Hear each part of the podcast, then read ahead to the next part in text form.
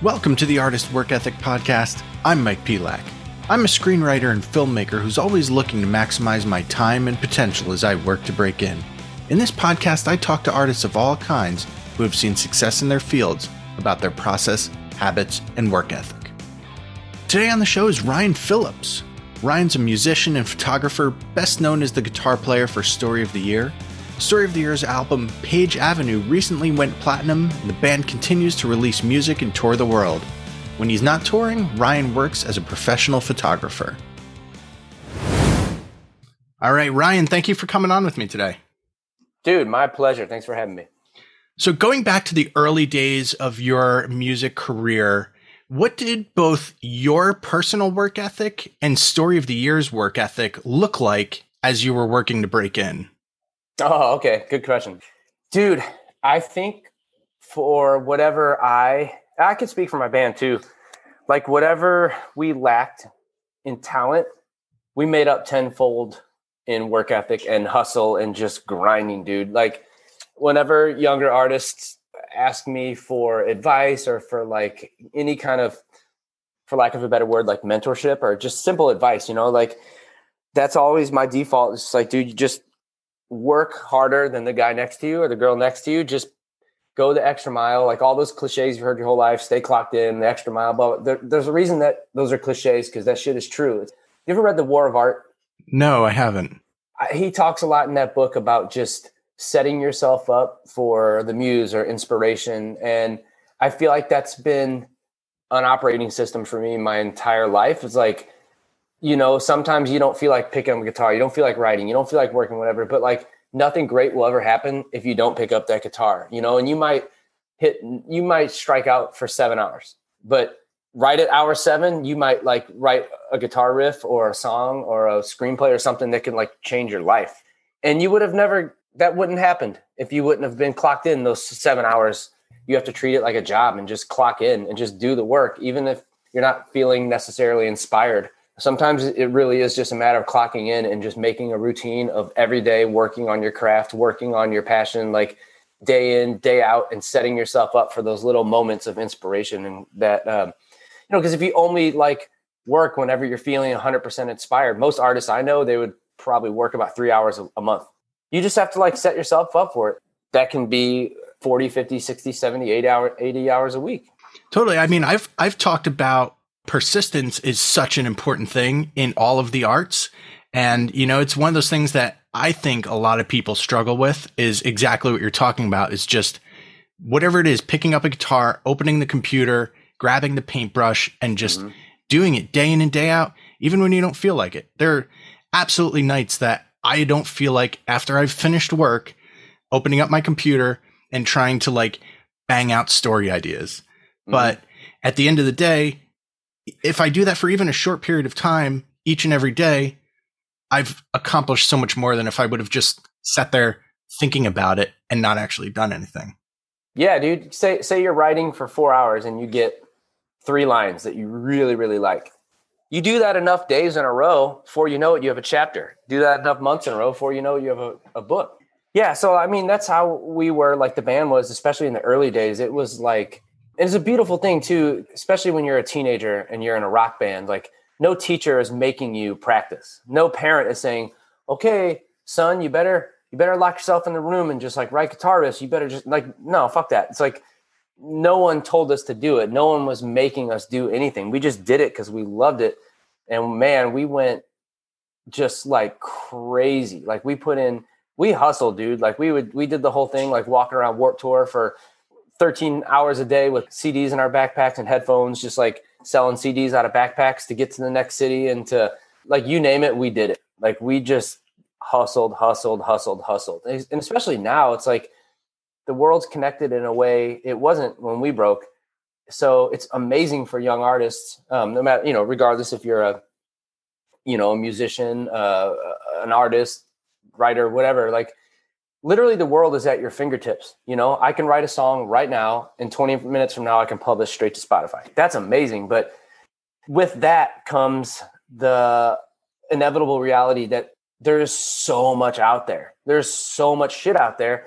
So at the end of the day, you got to be fucking great. And I think the only way to be great is just putting the time in and putting the work in, you know, even if you don't feel like it, you know? And I, I think something that you alluded to that I've heard from other people is getting out there and doing the things that maybe not everyone else wants to do.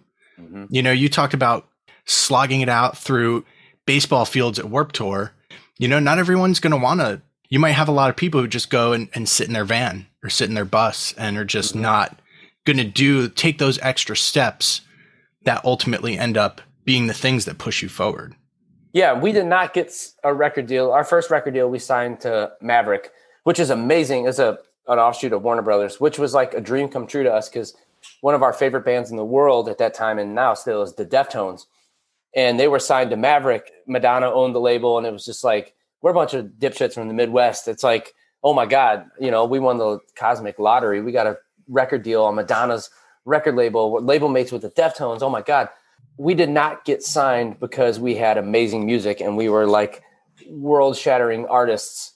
We got signed because we worked our asses off. Like we made home videos like before that was a thing, straight like jackass style home videos of us just being knuckleheads. Our live show, we would do flips and like throw up and like do throw our guitars and all this crazy stuff. And we would go to festivals and like sneak on bands' uh, tour buses and like throw our video inside their front lounge of their bus. And we just, just gnarly, gnarly. Like any band that came through St. Louis, we'd show up and knock on their bus and hand them a, a home video. We drove to from St. Louis to California and went to all the labels. So we would drive around and just like go to the mailbox and put our shit in their mailboxes and stuff. I'm, I'm talking on the weekend, drive from St. Louis to Los Angeles and back, like all in one stretch. I mean, we were insane. That's how we got our record deal. John Feldmann from Goldfinger, who produced our first record, that's how we got a record deal. He was at Warped Tour and found our home video in his tour bus and just by on a whim put it in and just like there's a bunch of 19 year old dudes like flipping across the stage and throwing guitars and lighting shit on fire the music was secondary he was just like oh my god these dudes are crazy we had uh, on the printed on the vhs tape was um, our friend's cell phone number and he called it and was like hey how do i get in touch with this band i want to take them on tour he took us on tour took us to maverick got us signed did our first record which went platinum None of that. I wouldn't be talking to you right now if we sat in the van instead of just walking around giving people home videos and just bugging the shit out of everyone in the world. And like, I would not be having this conversation with you. I don't know what the fuck I'll be doing, but like, we wouldn't be a band if it wasn't for that, you know? Bringing it forward to today, how do you structure your day to stay as productive as possible between everything you're doing with with the band, music, uh, photography, which your photography is beautiful, by the way. Oh, thanks, um, man you know how are you how are you making all that work to stay productive yeah i'm a firm believer that creativity is a muscle so i'm always working out my camera is kind of hits my brain the same way as my guitar does. And if i'm not playing the guitar i'm taking photos. If i'm not doing that i'm dude i like build furniture. If it's making like i'm in. Like i just like making shit whether it's a song piece of furniture a photo whatever. Those things all feed off each other and work in this kind of like symbiotic nature that that just lights my brain up in like self-help podcasts and books and all that stuff. Like it's you hear about like a negative feedback loop right?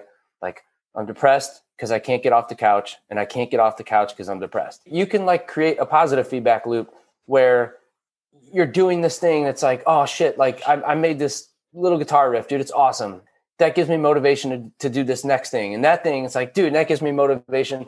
Or now I'm gonna go work out. Now I just did an awesome workout. I'm feeling good. I'm gonna go kiss my wife, dude. You know, because I'm just like feeling good, and that just like pumps me up even more. And it's like I'm gonna go back downstairs and work on more music. These things all feed off each other. That momentum can really, really, really like feed off itself. And before you know it, you're kind of just day in, day out, like living this creative life full of momentum and inspiration. Just because like you got to treat all those things like little victories, you know? And dude, I strike out all the time. Like I would say most days that I write, pick up a guitar, I don't do anything cool.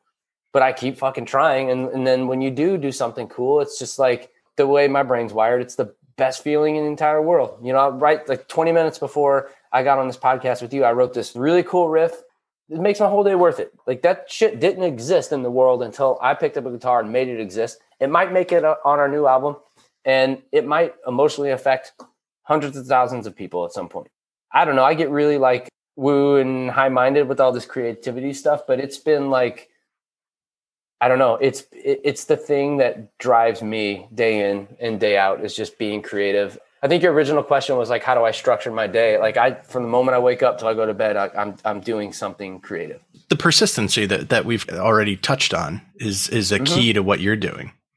I don't know. Not everyone's like that. Like maybe some people get that thrill from doing accounting or like infrastructure, crunching numbers, whatever. But just like the way my brain is wired, like I just I like to take nothing and make something. And that simple act is just really brings me profound sense of meaning and purpose in life that makes every other aspect of my life better. Being a dad, being a husband, just being a human, a citizen of the world. Like I'm just an all-around better person when I'm creating every day.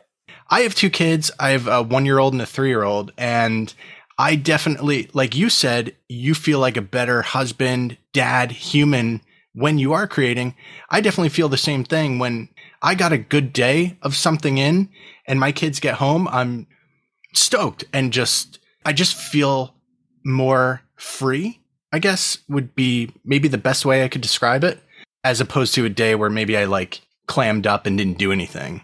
Yeah, I think that what do we all want? We all want a sense of meaning and purpose, and that what we're doing has some kind of impact on the world, or even like on the, in the small sense, like it just it really means something to us. And I think when you create something, I don't, I don't know about you, it sounds like you the same way. Like I feel that sense of purpose. Like this is what the human known as Ryan Phillips is here to do is to make shit that hopefully impacts another human's life. And I feel like when you're on that path and you're doing it right, that's the point of life, man. It's just to make shit. Like that's what we are supposed to do as humans is like create I think that lightness you're talking about and that sense of freedom comes when you're tapping into like your purpose. I love that. Anyone who's pursued something in a creative or an artistic field has definitely gotten no's. You know, I'm sure you have. Story of the year has. I have. Oh my god, yeah. How how have you taken the no, found something positive in it, or or just flipped it around and just used it as the energy to keep moving forward? I think for every one yes we've gotten gotten or one thing that like worked out, we've gotten a hundred no's or a hundred things that don't work out. That's just the nature of what we do, right? Throw a hundred darts and hope one hits that bullseye. I think it helps to obviously have like thick skin, but like being resilient and being able to charge ahead even when the world is telling you no or things aren't working. That's a superpower and you think about some of the most successful people that you know or even like that you don't know like people like the rock or fucking whoever i don't know insert successful person michael jordan whoever. Especially now in the age we live in you look at social media it's just this highlight highlight reel. It's like i'm doing this i'm crushing this i got that. That's just what you see. So much of uh, uh of life is just failing and it's just the ability to to treat those. I know this sounds super cliche, but like to answer your question, like learning from all that shit. It's like, all right, well, that didn't work out. This, I got to know here, but like, I'm going to turn that into not only motivation, but like people don't learn from their victories. You learn from your mistakes. You learn from the shit that doesn't work. You're like, all right, well, cool. I just learned how, how to not do that, you know? Yeah. And uh, as cheesy as cliche and like self-helpy as that sounds, like mastering the ability to learn from mistakes and treat mistakes as like necessary lessons and necessary parts of your path your journey all of a sudden it's not that big of a deal anymore. It's not fucking cancer. It's just like okay i gotta know. Cool. How, how am i gonna learn from this? And how tomorrow am i gonna course correct? Awesome. Is there uh, anything that you want to plug or talk about before we go? We're doing story of the years in the record uh, in the recording studio right now doing our new record so I think we'll probably drop a single in in the spring, maybe like April, March. So I would just kind of be on the lookout for that, and then a record uh, late spring, some sometime this spring. I don't know. We're um, we're going at it pretty hard, and and it's been really, really, really fun. You know, Awesome, man. Well, thank you so much for coming on with me. Yeah, dude. Anytime. Thank you so much for listening today. Please subscribe to the Artist Work Ethic podcast anywhere you listen to podcasts, and please rate and review the show. Follow us on Instagram at The Artist's Work Ethic and check out theartistsworkethic.com.